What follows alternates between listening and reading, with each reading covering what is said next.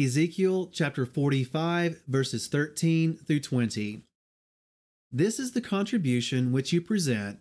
You shall give one sixth of an ephah from a homer of wheat, and one sixth of an ephah from a homer of barley.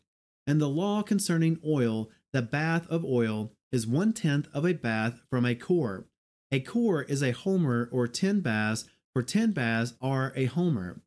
And one lamb from a flock from two hundred from the watered pastures of Israel for grain offerings and for an ascending offering and for peace offerings to make atonement for them, declares the Master Yahweh. All the people of the land are to give this contribution to the prince in Israel.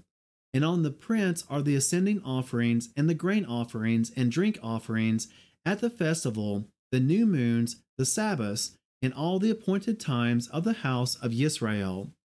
He is to prepare the sin offering and the grain offering and the ascending offering and the peace offerings to make atonement for the house of Israel.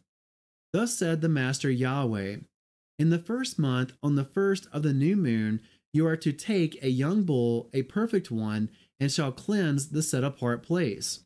And the priest shall take some of the blood of the sin offering and put it on the doorpost of the house, on the four corners of the ledge of the slaughter place and on the post of the gate of the inner courtyard, and do the same on the seventh of the new moon for anyone who makes a mistake or is foolish, and you shall make atonement for the house.